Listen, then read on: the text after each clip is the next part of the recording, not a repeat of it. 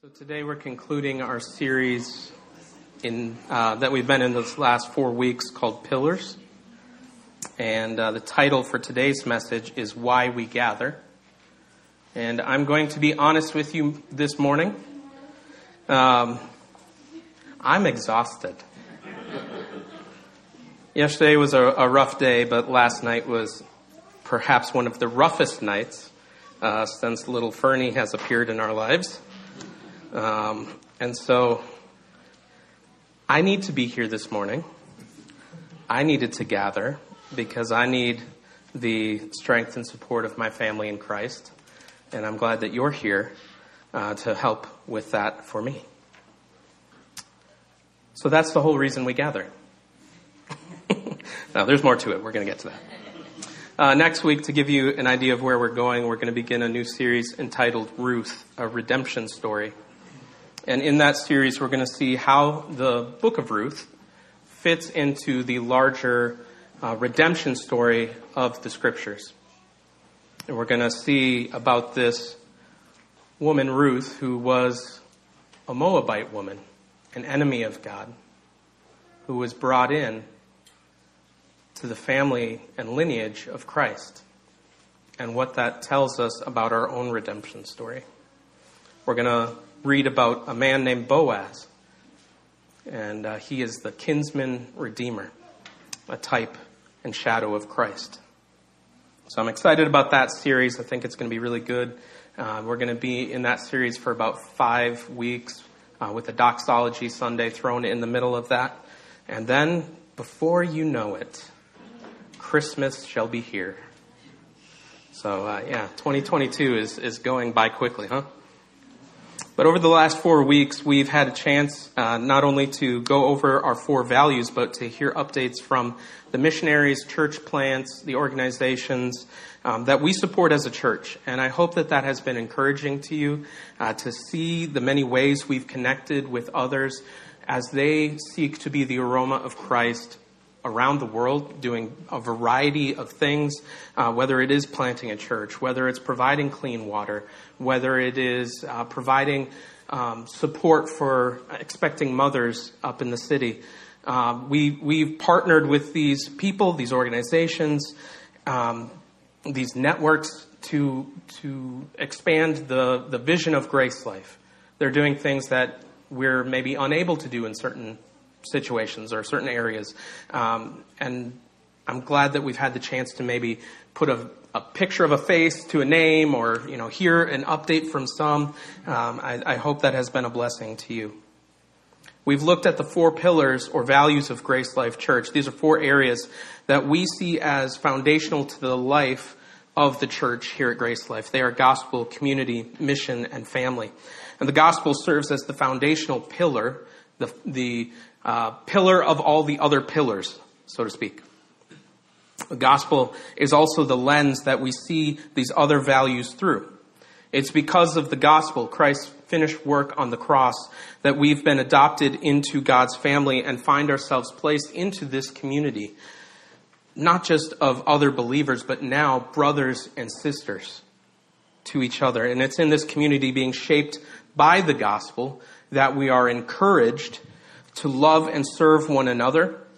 And in this new life, we experience uh, the, the blessing of Christ, the grace that He so freely offers. And as we do, we display God's great love to the unbelieving world around us as the fragrance of Christ, as the scripture says, both unto life and unto death. And this morning, we're going to focus on uh, why we gather. And though this isn't one of our values, um, I think that it is valuable. And uh, there is a section on our website about our gatherings um, to give visitors and others a, an idea of what it is that happens here at Grace Life in a, in a gathering. As well, I'm going to unpack a little bit about what I mean by the phrase the ordinary means of grace. So this morning we're going to look at two things the ways we gather and the purpose of the gathering. So let's pray. Father, we thank you for your wonderful mercy and grace this morning. And Father, uh, I just place myself at the front of the, the line for need this morning. And Uh, I just ask that you would speak through me, give me strength and clarity of mind, and as well give all of us ears to hear this morning. That we would receive uh, from you, Lord, that we would receive grace, abundant grace, and that we would be filled. Lord, I just thank you for all that you're doing, all that you've done throughout these last few weeks, and ask that you would continue to build us on your foundation, the foundation of the gospel. In Jesus' name we pray. Amen. So, the ways we gather. What are the ways we, the believers of Grace Life, uh, gather? We gather on Sunday mornings, obviously. Our Sunday gatherings are a time of singing, prayer, and hearing preaching that is centered on the gospel of Jesus Christ.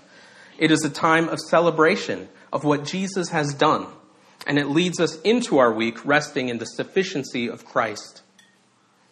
Our Sunday gatherings are a big part of our weekly rhythms.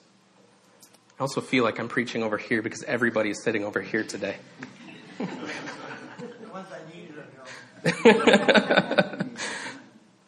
so I often will talk about our Sunday gatherings, our Sunday services, as a celebration. They are a coming together, if you will, of the entire church community here at Grace Life. Um, it's kind of like a family get together. We're reminded of who we are in Christ. We're encouraged to love one another.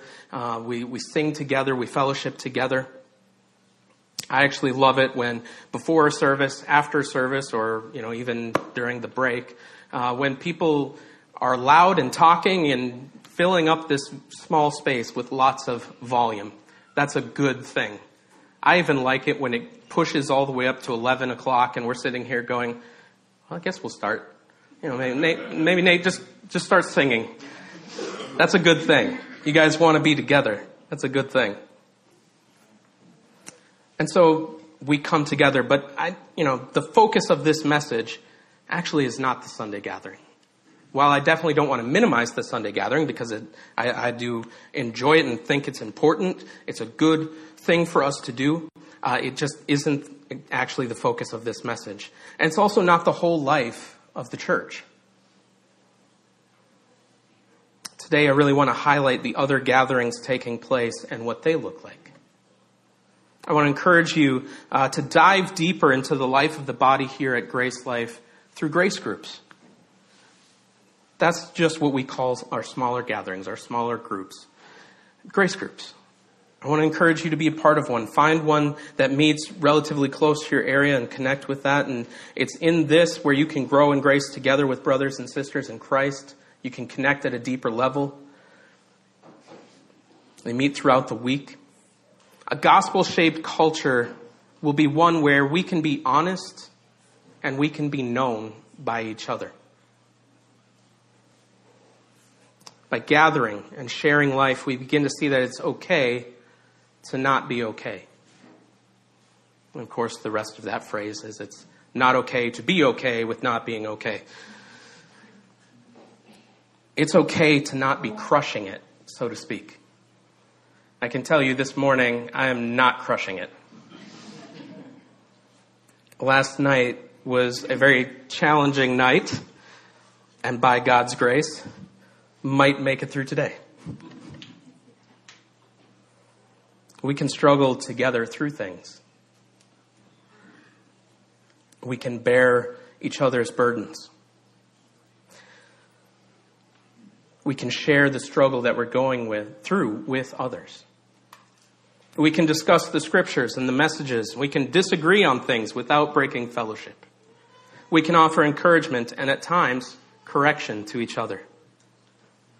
Perhaps you struggle to connect at that level. I just want to encourage you, there's more grace. I encourage you to be part of these gatherings and just see what happens. There's liberty to how each grace group operates. Our groups pray and fellowship together. Some groups discuss the messages. Some work through various topics or studies. Someone might come with something the Lord has given them to share. You know, perhaps someone comes with a song or a word of encouragement. Some meet for shorter periods of times and some gather throughout the year. Some share a meal. Others share a snack or maybe not at all. As well, there's other ways to gather. D groups, Man Cave, and the Women's Bible Study are all places where people can come together for growth in the scriptures and discipleship together, growing in the gospel together. In some of these gatherings, people feel more freedom to share the burdens that they're going through, that they're carrying, the struggles that they're going through, the strongholds in their lives. And I love how I've seen over the last year how people are growing in the freedom to share the burdens that they're, they're going through, the things that they're dealing with. There are strong relational bonds being established. And that's a wonderful thing. I love hearing of the other more organic ways that people have found to gather. This summer, uh, many of you kayaked together when it wasn't raining. And sometimes you kayaked when it was. I know some of the women have been gathering for a walk on Saturday mornings. I know because yesterday I had Fern at McDonald's and we struggled.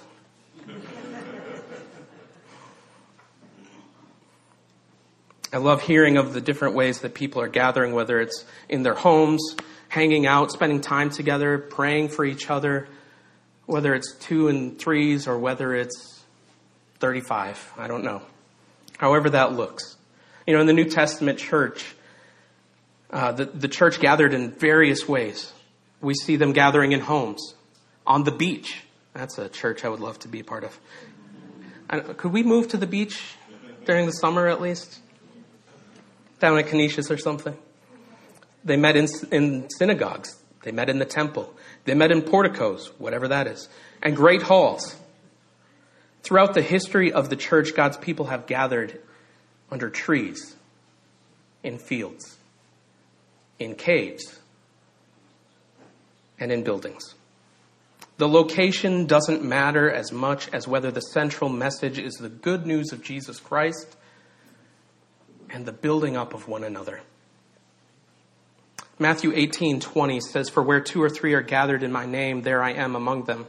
I have to be honest, I've used this passage in the past really only in connection with church discipline and it for sure is connected to that, but there is a broader uh, application to that passage for the believer. There's a general principle here. Whether our gatherings are just two or three people or 3,000 people, Christ is there. He is present through the Holy Spirit. Why? Because Christ is in you. And so when you're gathered together, you can be certain that He is there in the midst. You can be confident that He is with us. And it can take so many different shapes, whether it's coffee and prayer, whether it's families getting together, maybe for dinner or for a barbecue or something, getting together to play games or watch a movie together. These regular, ordinary life types of gatherings are full of the spirit and relational community. It's where discipleship is taking place as we disciple one another. It's not that Sunday gatherings are spiritual and all these other gatherings are not. They're all spiritual because Jesus is there. Consider the story of the two disciples on the road to Emmaus found in Luke 24. Uh, we're not actually going to turn there. You can uh, look it up at your leisure. These two disciples are walking to Emmaus, and then it, the scripture says that Jesus drew near to them and walked with them. And it was about a seven mile journey. And over the course of this walk, Jesus shows how all the scriptures were speaking about him. They finally get to their destination, they sit down, and it says that he breaks the bread, and then he vanished. And their eyes were opened, and they said, Didn't our hearts burn within us? Jesus was present, even if they weren't aware in the moment. It took a little while for their eyes to be opened. But it says their hearts burned within them. When we come together, Jesus is present. He is with us, just as he was with those two disciples. And it's through the Holy Spirit. I can't tell you the number of times that I've left either our Sunday gathering or the grace group that meets on Tuesday nights here or just fellowship with my brothers and sisters in Christ, and I've walked away and it literally felt like my heart was on fire. And it wasn't just the heartburn. It's that resurrection life coming alive as we fellowship around Christ. I don't regret ever getting together with my brothers and sisters. There are times when it is like pulling teeth to get me out the door. And sometimes I put on a good face and I say, when someone says, How are you doing? Oh, I'm doing all right. I want to move past that. You know, probably you guys are already annoyed with me this morning. The amount of people have asked me if I was doing all right, and I said, No, not today. I want to be with my brothers and sisters. We've referenced this passage already in this series, but let's look again at Acts 2 42 through 47. And they devoted themselves to the apostles' teaching and the fellowship, to the breaking of bread and the prayers. And awe came upon every soul, and many wonders and signs were being done through the apostles. And all who believed were together and had all things in common. And they were selling their possessions and belongings and distributing the proceeds to all as any had need. And day by day, attending the temple together and breaking bread in their homes, they received their food with glad and generous hearts, praising God and having favor with all the people. And the Lord added to their number day by day those who were being saved. What I want to draw your attention to in this passage this morning is the ordinariness of the fellowship of these early believers. Luke records that they devoted themselves to the apostles' teaching.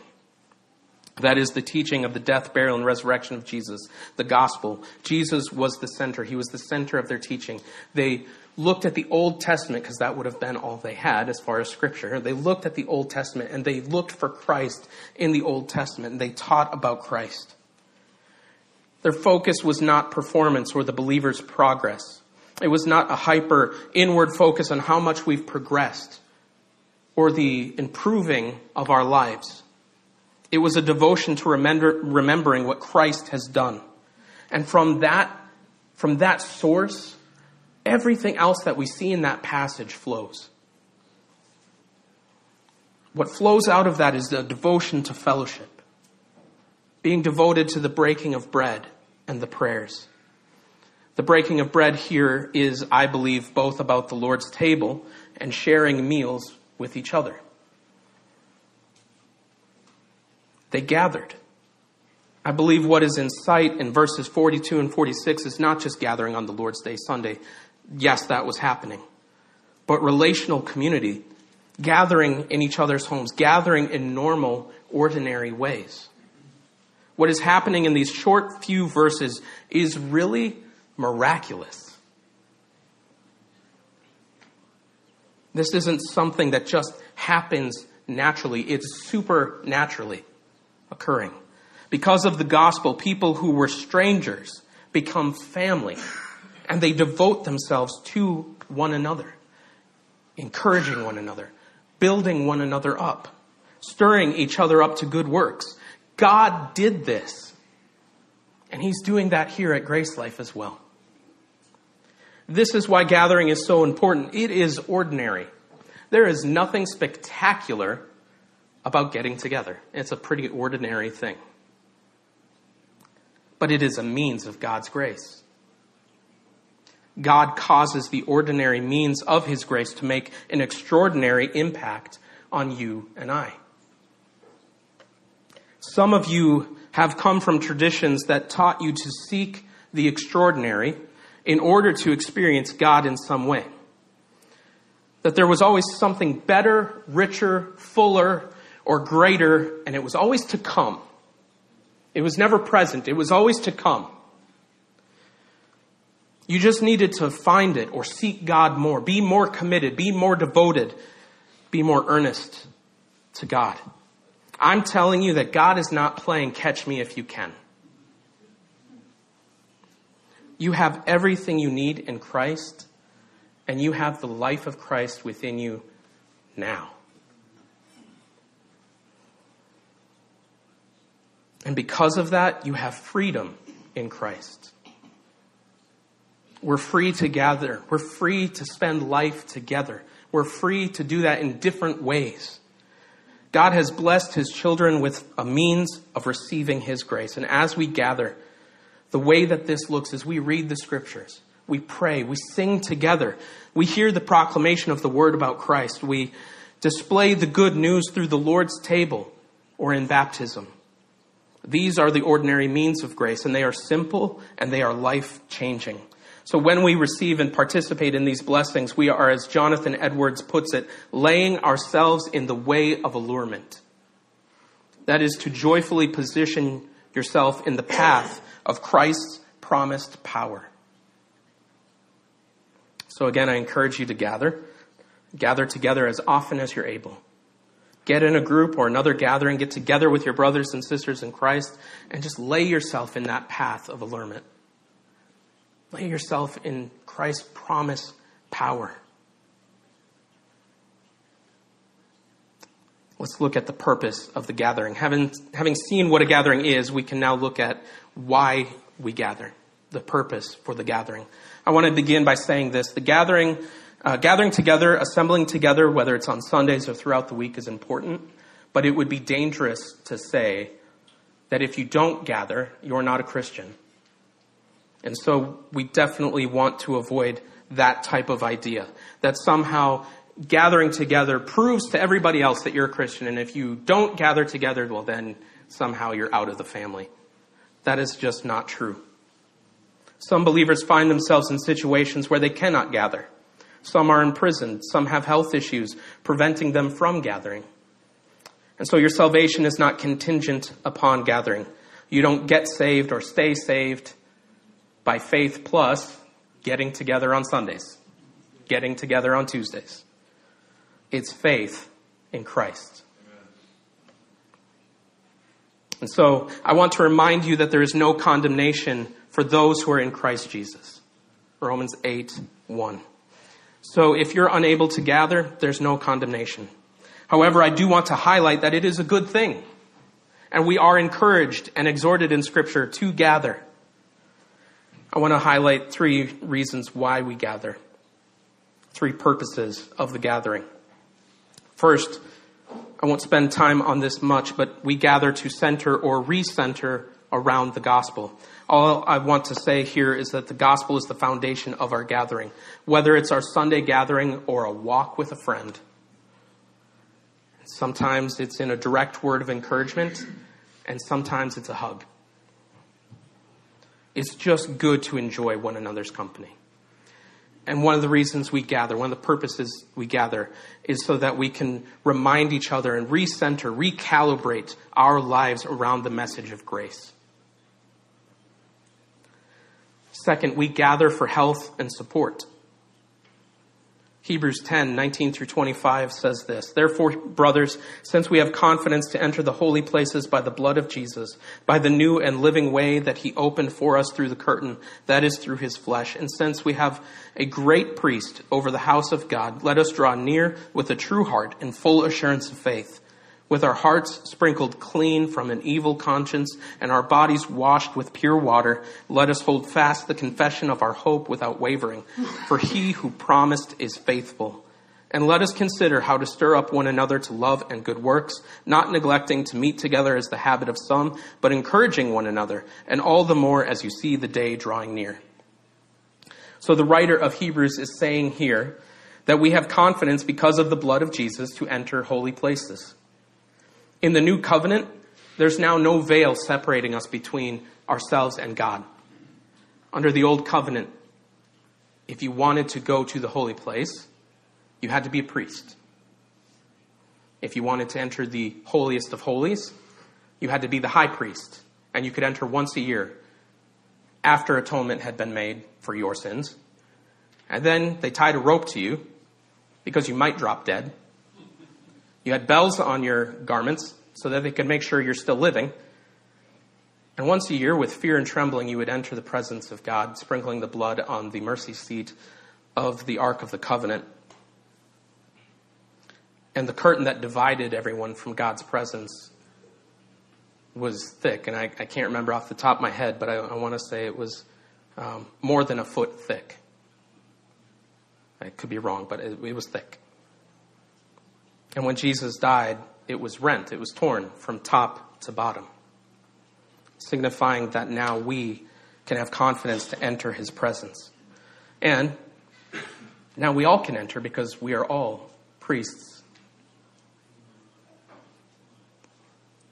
our hearts have been cleansed by the sprinkling of blood. It's because of Christ's high priestly work that we have received his righteousness, not a righteousness of our own. And we have full assurance of faith. Our hope is secure, not because we are faithful, not because we could ever be faithful, but because Christ is faithful. And because of all this, we can stir one another up to love and good works. And so we should meet together. It's good for us to do so, so that we can encourage one another. It's good to not be alone. And God has set, as I said last week, the lonely in families. And so we should gather together. In our gatherings, we are reminded of and we encourage one another in the sufficiency of Christ. We are weak, but He is strong. When we have failed, He remains faithful. It's okay to talk about the things that are really going on in our minds and hearts. As well, when others open up like this, grace will teach us not to be shocked at the things going on. We can see just how powerful the gospel is through allowing room for transparency and messiness. This is so we can point each other back to Christ. Paul writes about this in Romans 15, 1 through 7. We who are strong have an obligation to bear with the failings of the weak and not to please ourselves. Let us, let each of us please his neighbor for his good, to build him up. For Christ did not please himself, but as it is written, the reproaches of those who reproached you fell on me. For whatever was written in former days was written for our instruction, that through endurance and through the encouragement of the scriptures we might have hope. May the God of endurance and encouragement grant you to live in such harmony with one another, in accord with Christ Jesus, that together you may with one voice glorify the God and Father of our Lord Jesus Christ. Therefore, welcome one another as Christ has welcomed you for the glory of God. We have been set in family, chosen by God to live in relational community, so that we can bear with each other's failings to build one another up. And so when the gospel captivates a church community like this, we can live in harmony, welcoming one another in just as Christ has welcomed us. And when Christ welcomed us, he didn't welcome a future version of us, a cleaned up version of us. He welcomed us as sinners. He saved us while we were still dead in our sins and trespasses. And so we don't love a future cleaner version of each other. We love each other as we are now, encouraging one another to grow in Christ, encouraging one another, building each other up in the gospel. Lastly, our gatherings also display the gospel. In coming together and participating in the ordinary means of grace, we display the gospel to those who don't know Christ yet. Our gatherings are primarily for believers the family of God, the body of Christ. However, we know that as we love one another, as John 13, 35 says, the world will take note. They will see that this is different and God will draw people himself to himself by this display. How is it a display of the gospel? follow with me here. Paul writes to Titus saying in Titus 2:14, speaking of Jesus, who gave himself for us to redeem us from all lawlessness and to purify for himself a people for his own possession who are zealous for good works. Now remember Peter's words in his first letter, 1 Peter 2:12, keep your conduct among the Gentiles honorable, so that when they speak against you as evildoers, they may see your good deeds and glorify God on the day of visitation.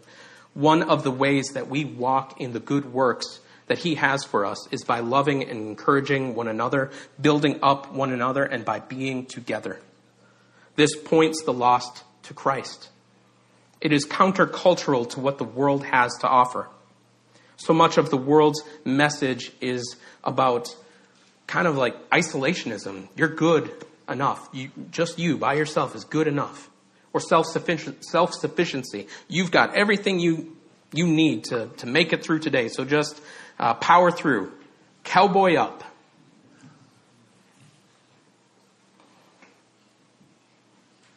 As well, the world offers its own counterfeits. We see this when Satan puts copies out there of true unity that we can have with each other in Christ. Um, there's all sorts of different ways that this looks, all sorts of different ways that Satan copies what God does in this ordinary means of grace.